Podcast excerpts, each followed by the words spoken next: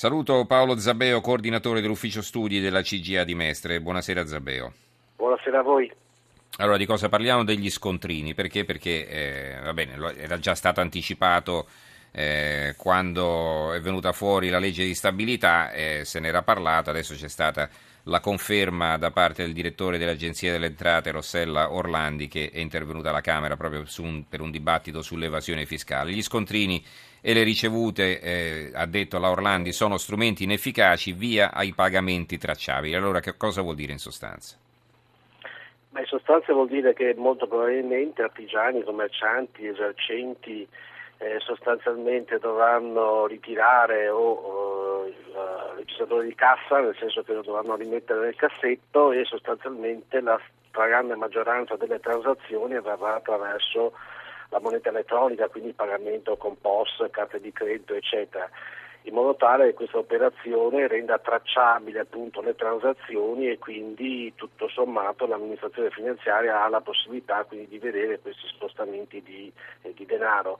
Eh, da un punto di vista teorico la cosa regge, ovviamente poi bisognerà analizzarla dal punto di vista pratico perché credo che non ci dovrebbe potrebbero esserci dei problemi, anche se diciamo così ormai si sta andando da qualche anno verso questa direzione, ma soprattutto io credo sono state importanti le affermazioni del nuovo direttore dell'Agenzia delle Entrate, nel senso che pare ormai ovvio che la battaglia, i blitz contro le, le Mm. La, mancata emissione degli scontrini è diventato uno strumento spuntato, inefficace, al di là del boom mediatico che queste operazioni hanno fatto, si è capito da tempo, noi lo andavamo denunciando, che comunque insomma, la vera evasione si combatte con altri strumenti e non appunto alla caccia di ecco, però, allora, esercenti che non emettono scontrino. Allora, una de- delle, delle, soluzioni era quella dei, dei cosiddetti studi di settore, no? praticamente si fa una stima di quello che dovrebbe guadagnare eh, un, un imprenditore, un commerciante, un artigiano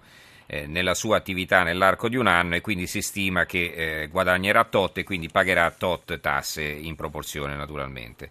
Eh, questi studi di settore però eh, avevano anche il rovescio della medaglia, cioè succedeva che praticamente chi guadagnava di più eh, rispetto a, a, quanto veniva stimato, naturalmente si stava zitto e quindi eh, alla fine non pagava le tasse che dovute. E chi invece guadagnava di meno non riusciva a dimostrare di aver guadagnato di meno e quindi doveva pagare lo stesso eh, eh, quanto stabilito dagli studi di settore. Quindi diciamo per quanto queste stime possano essere accurate, insomma si fa un tanto al chilo o no?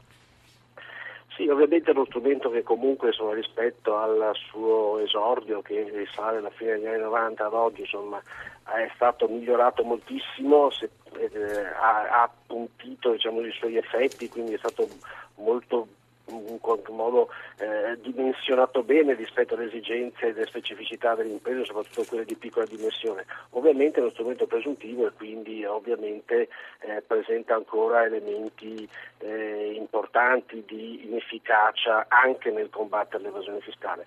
Però ecco, io ricordo un aspetto che abbiamo denunciato anche oggi, una nota che abbiamo dato alla stampa, che già dal 1996 quindi ben 18 anni fa, l'allora ministro Vincenzo Visco sottoscrisse un protocollo d'intesa con le associazioni di categoria degli artigiani e commercianti dicendo allora appunto nel momento in cui gli studi di settore sarebbero andati a regime in buona sostanza la valenza fiscale degli scontrini ricevuti non avevano niente a che fare e quindi sostanzialmente andavano elevati.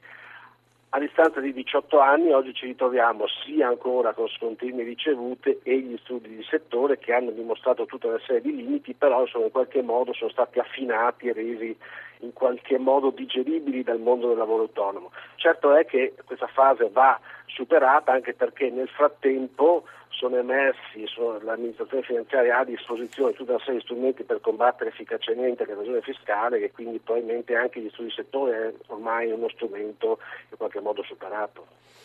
Allora, Massimiliano da Macerata eh, fa riferimento all'argomento che abbiamo affrontato precedentemente, ci dà il suo contributo che leggiamo volentieri. Buonasera, sono vent'anni che lavoro in Arabia Saudita, ho tantissime conoscenze, la mia domanda come mai nessun saudita investa in Italia, la risposta è sempre la stessa. In Italia non si sa quando si può incominciare, non si sa quando si può finire. Inoltre il 10% è in chiaro, mentre il 90% è sotto il tavolo. Allora, ehm, a proposito di evasione fiscale eh, e di scontrini, eh, su Repubblica c'era un'intervista a Franco Reviglio che introdusse gli scontrini in Italia e Reviglio diceva che eh, insomma questi scontrini alla fine avevano, eserci- avevano esercitato una funzione educativa non di secondaria importanza, il contribuente aveva capito di essere portatore di un interesse specifico nell'azione di contrasto all'evasione fiscale, tanto che è stata introdotta una sanzione anche nei confronti di coloro che non chiedono la ricevuta al negoziante. Perché non si poteva proseguire con questo sistema, secondo lei? Adesso a parte i blitz dei, dei quali abbiamo già parlato.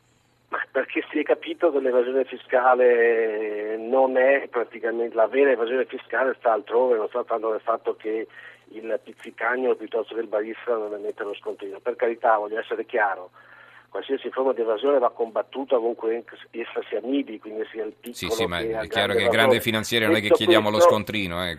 Ecco, detto questo però, insomma, ci siamo accorti, oggi c'è in prima pagina dell'Espresso un servizio che era molto interessante. Sì, sì, ne abbiamo parlato ieri. Denuncia, sì. mm-hmm. Ecco, dove si denuncia sostanzialmente la diciamo così, forse vera evasione non è, ma forse un'illusione fiscale delle grandi imprese, delle grandi società, dei grandi istituti di credito che praticamente hanno trasferito la serie legale nei paradisi fiscali dove possono mm. contare su no, ma eh, situazioni va bene, di, però, di, eh, però voglio dire un'altra cosa, rimaniamo l'Agenzia al delle commercio. Entrate, l'Agenzia delle Entrate sì. ad esempio non più tardi della primavera scorsa ha dettagliatamente redatto una mappa dell'evasione in Italia e, e si evince in maniera molto chiara che nelle realtà dove c'era più alta concentrazione delle attività economiche e produttive il rischio di evasione è più basso. Cosa vuol dire? Che la vera evasione in questo paese non la fanno tanto coloro che sono conosciuti dal fisco, quindi chi mm, ha una partita Dobbiamo libera, chiudere. Ma sì. il problema è l'economia sommersa, il lavoro nero, chi è completamente sconosciuto Bene. che sostanzialmente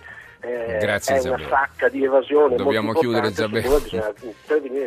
Grazie a Paolo Zabeo, coordinatore dell'ufficio studi della CGA di Mestre. Diamo la linea a Marco Sabene per il giornale radio tra poco.